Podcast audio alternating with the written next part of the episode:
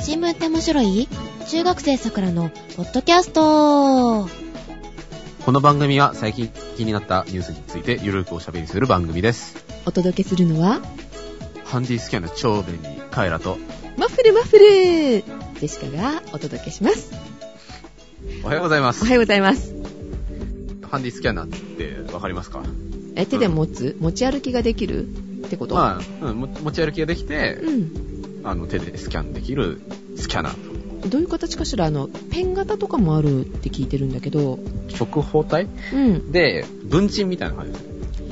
文鎮ほうほうほうあの、書道用の文鎮あの、長いやつ。あれをなんか太くしたような。えじゃあ使い方としては文鎮を置くようにうん。あの、半紙をズズズズって上に上げるじゃない半紙に、半紙の下からか。。あー、はいはいうん。あんな感じで逆に取っていく感じかしら。そうですね。あの、平らなところに置いて、うん。で、あの、ちゃんとこう紙に貼ってあげて、うん。ピンとして、で、上からゆっくりなぞるへー感じで。あの使ったことがないからわかんないんだけど、あの、なんだろう、速さ的にはどうなのあの、滑らせる速さ、まあ、あんまり早いと読めないんで、うん。まあ、まだ、あんまりスキャンしてないんで、なんとも言えないんですけど、あ、経験値が低いのねそ。う、経験値が低いんですけど、うんうんまあなんかじわーっとなぞってもらえれば、全然綺麗に。先ほど撮ってくれた画像をうんスカイプ通じてね、そ送うっそうてくれたんだけど、おかげでね、パソコンが動かなくなったとい。そうう。あのー、いろいろね、そのスキャナーにね、モードがあってう、ん、カラーと、うん、モノクロと、うん。なんで、それぞれあの、高画質と低画質っていうものがあって、カラーで高画質のものを送りつけようとしたらいくつでしたっけ ?2 メガぐらいあったんそう、3名が近かった。ですよ。 そうで、これ重いよって言われて、サイズちっちゃくして、やろうと思ったらパソコンがフリーズしかけたっていう愉快なお話ですよ ね。ですよね。はい。で、再度送ってもらったあの白黒のやつとかは、あの、700メガバイトぐらいでしたね。キロバイトあ、ごめんなさい、メガ、そうもっとう大んきかったうん、ですもよっ。とでかかったんですかキロバイト。どん。な、どんなスキャナー使ったんですかそれで確認しましたら、うん。見れるね。あの、文字も潰れてないね。いいでしょ、なんか。うん、使える使える。で、おいくら万円アマゾンでですね、えー参考価格はい。 12,800円のところ、うん。セールではい。 6700円。で、しかも、6000円相当の Android、Mac、ほう Windows に対応した、はい。カスペルスキー2012マルチプラットフォームセキュリティダウンロード版をお、お付けしてもらえるという。 5分以内にお電話ください。いや、でもまだ在庫ありますよ。あ、 そう。 Android にもね、対応してるってことで。アマゾンで Amazon で、すごいね。ちなみにまあ商品名はう、ん。テックの A4 ポータブル、うんハンディスキャナうん。ー、ヒデスキャン3、ヒデさんをスキャンする。3回 も。まあし、うん、したらいいんじゃないですか。ヒデさんお元気ですかですか はい。ああ、そでね、う。うん。なんとね、マイクロ SD のね、2ギガもね、ついてるっていう。マイクロ SD がさせるってことそう、刺さるんですね。それがメモリで、うん。で、あとあの、セットであの、変換用の SD もついてるし、うん。うん、あの、大きいやつ、うん、うん、パソコンにさせる。うん。うんあと、あと、USB もついてるんで、え、それ駆動は何で動いてんの炭酸2本。ああ、そう。じゃあ、結構軽いね。うん、軽いです。バッグに入れてたらもう全然ね、邪魔にならないと思いますよ。ね、パソコンがなかったら使えないとか言うんだったら嫌だからね。メモリにちゃんと入って。そう、だから出先でうん。取り、取りためてあげて、まあ、んうち帰ってきて、SD さしてあげて、まあ、映すみたいな。本屋さんでしないようにね。 ダメですよ。危ないね、こんなちっちゃいものだとさ、できそうだよね。できそうですけどね、うん平らじゃないとちょっとやりづらい。まあでも、これハンディスキャンいいところはう、ん。本とかうん、ちゃんと買った本ですよ。うんうんうん買った本とかを、うんいわゆる普通のスキャナーでスキャンすると、うん単になってるところがスキャンしづらいじゃないですか。うんそれが、あの、まあ、普通になぞればいいので、綺麗にスキャンできるんじゃないかなと。なるほどねあちょっといいなこのくらいの金額だったら買えるねいいでしょ安いですわ1万円超えたらねちょっとね考えるけどカスペルスキーもついてくることだついし。てますよ。ねえ、いいですね。いいですよ。で、ゼシカさん何でしたっけモフル モフル、モフル。 楽しそうですね。何でモフルを検索したのか全然あの覚えてないんだけど、 あ、知ったきっかけは覚えてないんです。覚えてない覚えてない。ジェシカは全然モフルを知らず、あの、ワッフルのなんかパクリみたいな。ね なんかな、パチモン臭いね、ネーミングではありますよえ。ね。でしょワッフルメーカーってあるじゃないあはいはいはい。あの普通にあの小麦粉の生地を流す。そうそうそうそう。で、それをあの輸入して販売してる会社が、うん。対面販売してる時にお客さんがこれでも餅が焼ければなみたいなことを言ったらしくそれをすぐやったらしいのね餅をやってみたと、うん。ワッフルの機械で、うん。うん、そしたらね美味しかったらしいのよお客さんナイスアシストじゃないですか。そうそれからあの展示販売みたいなことをした時に、うもん。のすごい数が出たらしいのその試食でっていうかあねあ。であこれはいいわっていうことでねそれ用の機械を作ったと、餅をあの、ワッフルメーカーに、あれは挟むって感じですか。そうですねだからワッフルメーカーでも作れないことはないけれどもうん。お餅を焼くに適した温度と速うさんで作る、なるほど、なるほど。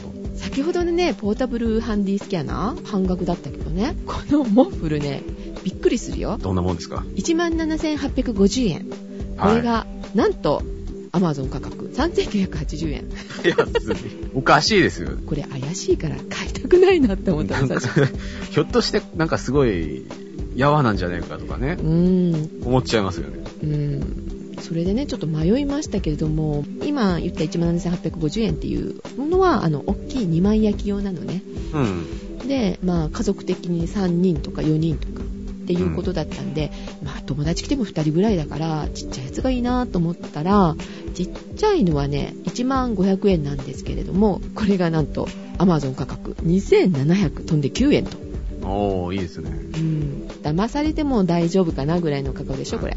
そうですね。これは買いでしょうということで買ってみましたでね今朝使ったのどうでしたお餅じゃないお餅じゃない。お餅がお餅じゃなくなるんですかえっとねおぜんざいに入れてみたのね入れると外側がウェハースみたいな感じサクサクサクサクになるんですか外側がねへ縁側って言うといいのかしらねー。あの、ボコボコしてるところっうんていうか、で外側がそうなのよで真ん中によるとあのお餅の雰囲気がちゃんと残っててあー中はあのトロンってしてるへー。絶品これお気に召されましたかうん油とか何にも使わなくていいしあー、ただ入れればいいんですうか、へんびっくりするほどあのお手入れも楽全然くっつかないのよ、ー。圧力かかるから、あのくっつきそうですけど。うん、だけどあの熱が多分ね高いからあっという間に固まっちゃってっていう、あー、なるほどうね。ん、加工もしてあると思うのよ焦げつかないようにっていいですね。なんか、うんあれですかあの、鉄板が外せるみたいな。あ外せる外せるいいじゃないですか。 もう外せます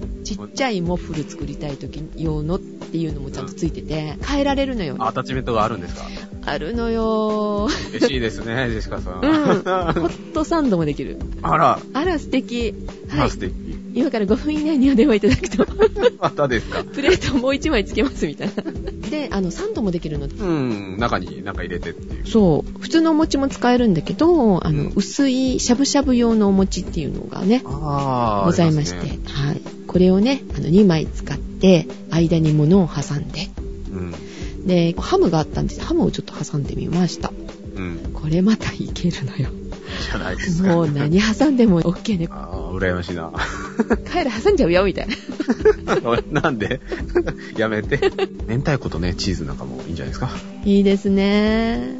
お店で食べられるとこもあるらしいのでね、ぜひあの機会ありましたらね、モッフル一度経験してみてはいかがでしょうか。というね、モッフル曜日でした。はい、これ、ウーテク商品説明で終わりっていう番組じゃなくて、じゃなくて、これから じゃないんですかいやだってね、タイトルコール、新聞って面白いってなの、今は亡き桜さんが言ってましたね。実践の句が聞こえましたけど。ということで、新聞じゃないんですか新聞でしたっけうん。あーで新聞で何行きましょうか。メール紹介あ、メールもございましたね。いただいております。3通ほはど。まず、カエル君の方から紹介してもらいましょうか。了解です。はい。おじさんですが、聞いています。ヤフーみたいな顔文字の懸命でいただきおります。はい。 本当だちょ。っと今噛んじゃいました。ごめんなさい。はいえー、おびおさんの番組からやってきました。おびおさんと同世代のセント・マント・ナームと申します。こんにちは。ありがとうございまこんにす。ちは、ツイッターでお見かけしております。はい。えー、通勤電車でふっと息を抜きながら聞いています。はい。サイエンスアゴラの時期に知ったので、バックナンバーから聞いてやっと追いつきました。すごいですね。すバッごクい、ね。ナンバー聞いたんですかあのーね、僕でさえ最初の方は恥ずかしくて聞けないという。 あのバックナンバーを全て聞かれたということで。素晴らしいですね。ありがとう誤ご差ざいです。あまりす。がとうございます。えー新聞は情報源の一つであって、その情報をそのまま鵜呑みにせず、いろいろなソースで検証していくという姿勢が良いです。あす。ありがとうございます。りがとうございます。今は、あー若いリスナーさんにもこの姿勢はぜひ見習っていってもらいたいですね。うん今はネットという強い見方があります。はい。良い時代になってきたものです。ん玉石混合ですか。うんえーなんだか飲み屋で説教垂れてるみたいになってきたので、 えーこの辺で。さくらさん、受験勉強頑張ってくださいね。 あー頑張ってくださいね、桜さん。受験という経験はこの先必ず役に立ちますう。ん。知識だけじゃない、強さが身につきますよ。あー身につきましたかカイラくん。まあ、社会経験としては非常に身につきますよ。 そうですか。 苦笑いとという苦笑い。 えー追伸。あの花のネタがありましたが、あーどうアニメね。うん。あれは萌え系アニメじゃないです。おーそうですか。普段、アニメはポ iPod に入れて電車の中で見ているのですが、うん最。終回でうかつにも涙ぐんでしまいました。うん。汗。ファフナー、エアー以来ですわ。涙腺緩くなったかなということで、えー、戦闘マント、ナームさんからいただきました。ありあがとうございました。りがとうございました。すごいですね。アニメも結構見てらっしゃると。痛いですね。へーツイッターでもね、いつもいじっていただいておりますが、ありがとうございます。ありがとうございます。ファフナーとかエアーっていうのもアニメなんだね。早急のファフナーといううん。アニメがあると。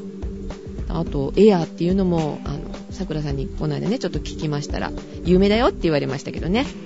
恋愛アドベンチャーゲームから生まれたやつですからしいですね。らしいですね。あの、美女ゲー。美女ゲー。ー。美女ゲ ー。美ゲーとは言わないって桜に言われました が、いろいろ一悶着ね。ありましたけどね。あの、カイロも知らなかったんだよね。エアーですかうん。エアーっていうとなんかね、あの、エヴァの映画の題名のイメージありますけど、それじゃない。おうー。じゃないみたいですね。ん。うん。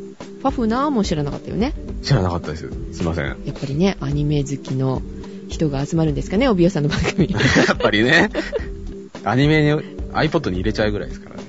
うん、素晴らしい。あの、これから私も勉強していきたいと思います。よろしくお願いいたし ます。 はい。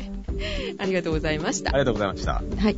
では、続きまして、えー、これはね、新聞当てじゃないかもしれない。二番組、こう、重なってる感じのメールをいただいておりますが、ので、あの、違う番組でも、ちょっと読み上げるかもしれませんが、えー、富岡さん、船寿司の壁さんですね。お船寿司の壁。はい、からいただいております。桜ジオの皆さん、ちょっと遅くなりましたが、明けましておめでとうございます。明けましておめでとうございます。おめでとうございいます。ます。新年一発目で すよ。遅いっちゅう。遅いですよ。1月終わっちゃいますよ。はい、今年も皆さんよろしくお願いしますということで。なるほどね。はい。えー、メールを出したいなと思いつつ、年末年始はバタバタして余裕をなくしていましたので、今になってしまいました。いえいえ。えー、こちらはね、あの、バタバタしてなかったかもしれないけ ど、やっと正月気分が抜けたかなっていうところで、あの、うん一発目という。そうですね。かなりのスロースタートな感じですけでど。すね。はい。いつも楽しい放送ありがとうございます。いや、こちらこそありがとうございます。ありがとうございます聞いていただいて。はい。思えば私がインターネットで音声ファイルをダウンロードして初めて桜城を聞き始めた頃は話題として麻生太郎の首相 賞所信表明演説何ですか 桜に読ませたいよ、麻生、麻生さんのうん、首相所信表明え演説首相所信表明演説でですす。ねはい。について話をしていた頃でした。懐かしいですね。結構前うん政治の内容について中学生ということでもう少し拙い感じのコメントを想像していましたが予想以上にしっかりした内容の放送だったのでびっくりしたのをつい先日のように思い出します思い出さない そういうこと言わない。その時自分がどのような状況で放送を聞いていたのかもよく覚えています素晴らしい記憶力あの、忘れたくってこっちは覚えてないのかもしれませんけど。 早く忘れたい。ね。 あれからも何人も首相が変わりましたが、それだけ月日も流れたということなんですね。っていうか、毎年変わってるよね。まあ、なんかね、風物詩みたいな。ねえ今回もいつまで持つのかなっていう相当がちょっとありますけれどもどうなんでしょうね2012年はさくらさんが受験の年で本業中学生に専念されるということですね少し寂しくなりますがまた1年後にいつもの声が聞けるのを楽しみに待っていますまたさくらさん抜きの「アット桜井城」がどんな企画を出してくるのか放送を楽しみにしたいと思いますまだまだ寒さ厳しい時期です風邪などをひかれませんようにそして桜城のスタッフの皆さんにとってこの1年が実り大きいとしてありますようにということではい、えー、富岡さんでしたありがとうございますありがとうございます。ねえいい年になるといいね今年ねほんとまあね、去年はねうん、だいぶいろいろありましたからいろね。いろありましたからねはいほらちょっとハードル上げてくれたよ彼らどんな企画があるのかっうて。んどうしましょ うね。もうネリネリしてますよねちゃんとね僕がですかうんと思いますんで、あの、はい おお任せですからね、バトンタッチで。あの、あそうかジェシカは聞くだけ。えということで、あの、はい。えーと、もう一つね、メールいただいてますけど、これちょっと美味しいネタですので、最後の方に、えーご紹介したいと思います。ーはい。では、ネタ移りましょうか。で、ねあの、ジェシカはね、あの、ハイゼンベルグの不確定性原理うん、なんか言うのも一苦労ですよね。ね、ハイゼンベルグの不等式とも言われる、えー実はこれが成り立たないという実験結果が出たと、うん。えーウィーン工科大の方と,、えーと名古屋の大学ですか研究チームがうん実験によって実証したと。あ、実際にそういう現象が起きると。そうそうそうそうで科学誌の「ネイチャー」の方にうん。 「ネイチャーフィジックス」っていうんですか電子版に掲載されるということでねもうされてますねあ、されてるんですか。 80年前にこう提唱したものが今になって覆ったとほ覆ったって書いてあったから間違いだったのって思うじゃない、う。ああ、うんその理論は正しくなかったっていう風に受け取れますようね。んだよねなだけどよくよく記事の方を見てみると、そうではないあのそれがもし間違っていたらあの今までの常識が覆るっていうんではなくってうん。でこれがあの間違ったとしてもそれは覆らずにこのあの実験によって実証されたことが他に応用ができるっていうか使えるようになったぞっていう喜ばしいことらしいよねああ、た、なんか、なんか定まったっていうか。そうそうそうそうはっきりした、う今までああ、なはこうるほど、なるほど。邪魔な理論だったらしいのよああ、何こいつみたいな。うんらしいんだけどそれが今度はあの利用されるああ。という喜ばしいことだそうです内容を詳しく聞かないでねええあの時間がないのでー、時間がないんですか。はいい、あの質問のある方は、あのボイニーチの科学者のおびおさんにメールをしてくださひどい な。いということで、まあ、おびよさんにね、ね聞くは間違いないですから。そう間違いないしね、うん。わジかりェやシすいカが。ね、本当はわ分かりやすく、私の方がほら言えるかもしれない、けど、けどもう、時間がないので、はい、あ時間はないんでね。あはのい。ここをね、ちょっと我慢して、あのよろしくお願いします。という ことで、みんな空気読めよはい、平君、ニュースの方、よろしくお願いします。う。はい。防衛大臣の人の、はい、なんか失言があったじゃないですか。あの、内閣改造前に。何を言ったの私は桜じゃないんだから、分かんないよ。ああ、そう。私は、う防衛の素人だから、ん、うん、なんかこれぞ本当のシビリアンコントロールみたいなことをね、うん、言った大臣がいたんですよ。ほ今の大臣の前う、に。へー。いや、そうじゃないだろっていうことになってう、ん、叱られちゃったのそう叱られて辞めちゃったんですけど、うん、なんかそれの後釜としてね、ん内閣改造した後に、うん、あの、田中直樹さんっていう人がね、その役を務めることになったんですけどう、ん。田中直樹さんね、田中真紀子さんの奥さんなんですよ。奥さんじゃねえや。今ちょっと一瞬すごいあ の、動揺しました。奥さんじゃない。 あの、夫なんですよ。ご主人なのね。ご主人なんです。はい。田原総一郎さんだっけななんかはいね、あの、テレビでコメントしてて、はい。うん。奥さんがね、あれだけ怖いから余計なこと言わんだろうと。適任でしょみたいなことね、言ったんですよ。なんですけど、言っちゃったっていう、また変なこと言っちゃったのは変なこと言っちゃって。い。でですね、この田中さんっていうのは、うん、 15日に NHK の番組に出てたらしいんですけど、 1月15日今年、、うんはいい。その時に、自衛隊が PKO、国連平和維持活動に参加する際に、うんその武器使用のね、基準っていうのがあるんですけど、うんまあ、いつ、こうこういうシチュエーションになったら武器使ってもいいですよっていう基準の緩和と、あと政府がその昨年末に決めた武器輸出三原則の見直しっていうのがあるんですけど、はい、これをですね、まあ、あの取り違えちゃった発言をしたそうなんですね。ええ武器の輸出と使っていい時っていうのを一緒にしちゃったってことうん、らしいんですよ。で、まあ、実際にどんな風にね、発言したかっていうことなんですけど、はい田中氏は、武器使用基準緩和の可能性について問われたそうなんですね。うん番組で。んしたら、武器輸出三原則の条件を見直して、PKO で使ったものはその国で置いていけるように検討していると説明したらしいんですね。はいはいえどこが間違ってんのえよくわかんなあ、じゃあ、あの、用語から説明しましょう。いはい武器輸出三原則っていうのは、もともとは1967年に、はいあの、佐藤栄作、あの、総理大臣がいたじゃないですか。はいで、その人が三原則だから3つあるんですけど、はいまず1つ目に共産権。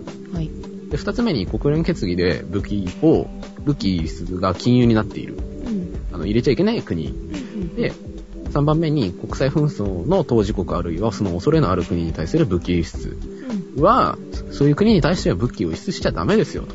うんうん国際平和のためにならないから、うんダメですよっていう風にまあ三原則定めたらしいんですね。で、一方で、その武器使用基準っていうのは、うんはい朝日新聞のキーワードの解説ですけど、は PKO などに国際平和維持活動ですね。いはいなどに参加する自衛隊に課せられている武器使用の条件うんで、まあ、あの、憲法の9条ってあるじゃないですか。うん武力行使しちゃいけませんよ、みたいな。そうですねはいっていうので、まあ、その武力行使に関しては、他のね、外国の軍隊と比べると、いろいろ厳しい制約あるんですけど、まうあ、んそれでまあ、いろいろこうね、あの、問題があったりなんかして、まあ、ちなみに野田首相は、その、まあ、現時点では、その、この武器使用基準の見直しに関しては、慎重な姿勢をとっているそうなんですが、はいまあ、今、二つ、あの、言葉を説明したと思うんですけど、うん違いますよね。はいこういう国に持ってっちゃダメですよっていうことと、うんこういう時には使っちゃダメですよって。こうなったら使っていいですよっていう。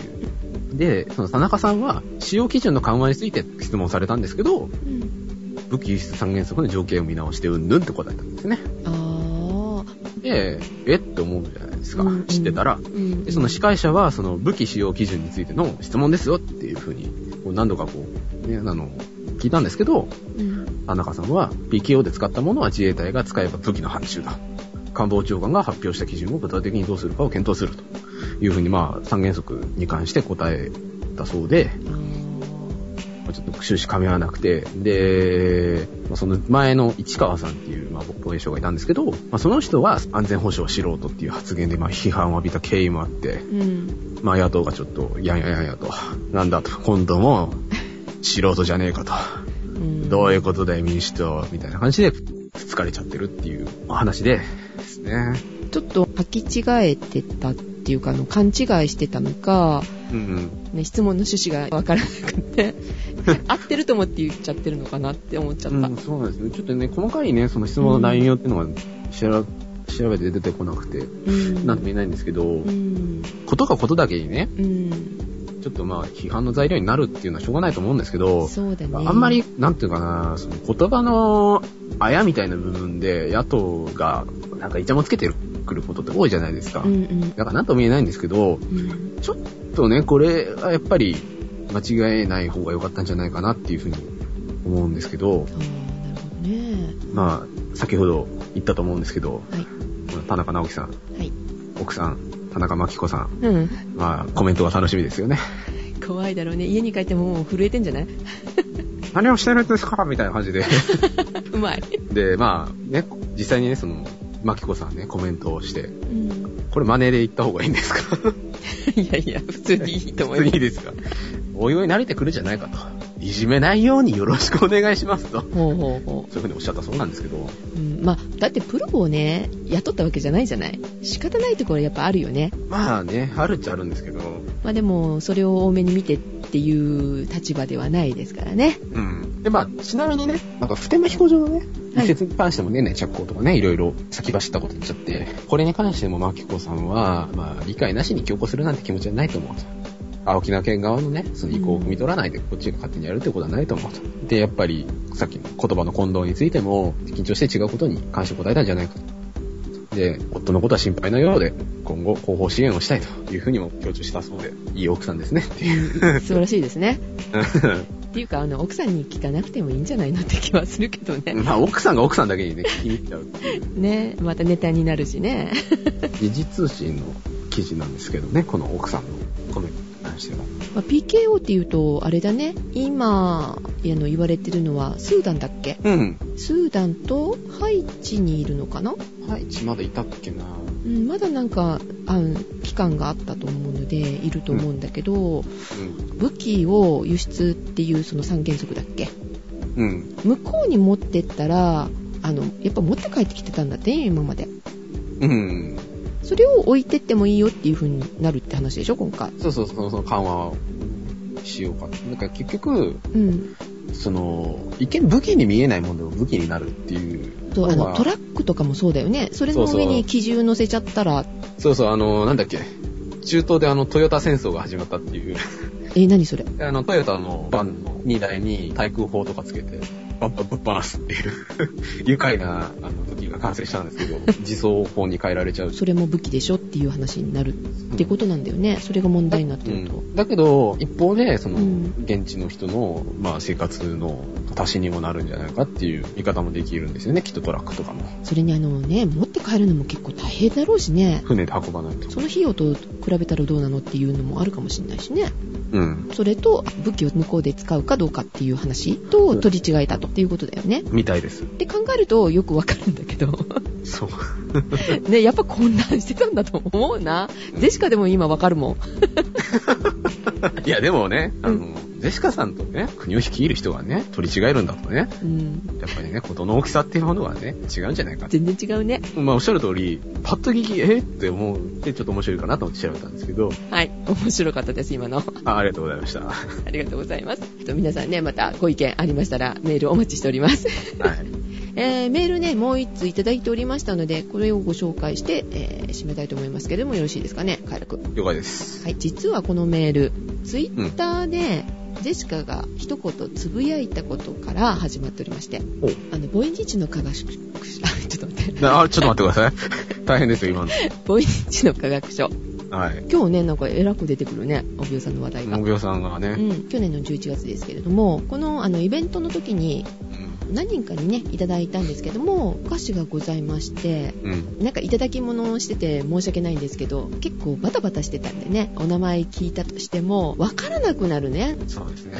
ちょっとお名前をねつけてくれたらすっごい嬉しいなと思う、ね、ちょっと名刺でもね、入れてもらえればね。ありがたいなと思ったんですけどあのフリアンっていうお菓子いただいたのはどなただったんでしょうねとツイッターでつぶやきましたクリア。このお菓子ねとっても美味しかったんですよですぐねメールをいただきましてねこのメールをご紹介いたしますなるほどね。はい。 長いな。食べ物のことになると、ジェシカ長いのですいません。はい。ジェシカさん、初めてお便りいたします。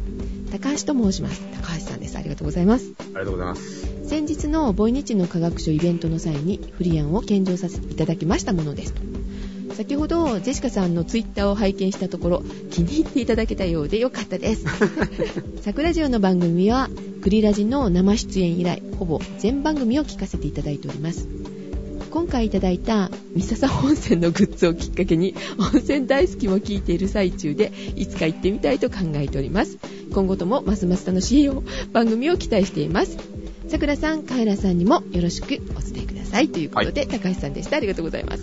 ありがとうございます。ツイッターで気に入ってたジェシカを見かけちゃった と。見かけちゃった と。ありがとうございます。と過去の振り傷じゃなかったあのクリラジの生出演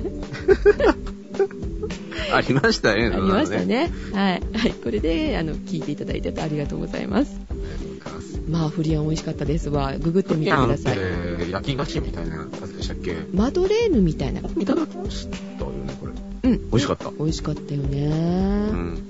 でそれをだあ大事に持って帰りましてしばらく置いときました、賞味期限切れてもまだ食べれる、まだ食べれ でる。もう一回お礼ちゃんと言いたいって思ったのね。うん、確かにすごい美味しかった。あの、ググっても出てきますよ、フリア。クリアン。はい、ここで出てきましたね、三笹温泉グッズと。イベントの時に、あの、私、グッズを配りまして、もらった人はなんでこんなのが入ってんのって思われたと思うの。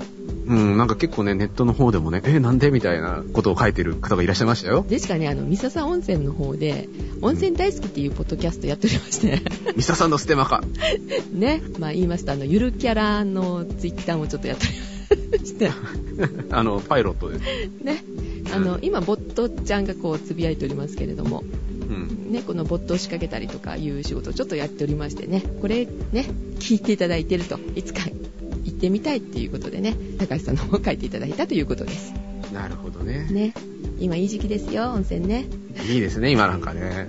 夏ね、伺いましたけど。。どうでした夏の温泉はい やー、よかったですけどね。いかんせん暑い。冬入りたいよね。今なんかいいんじゃないですか、雪なんか降っちゃって。うん、すごくいいよ。露天風呂とかもいいよ。あー、いいですね。うん、ぜひ入ってほしいですよ。あの、河原のね、露天風呂。あー、河原のね。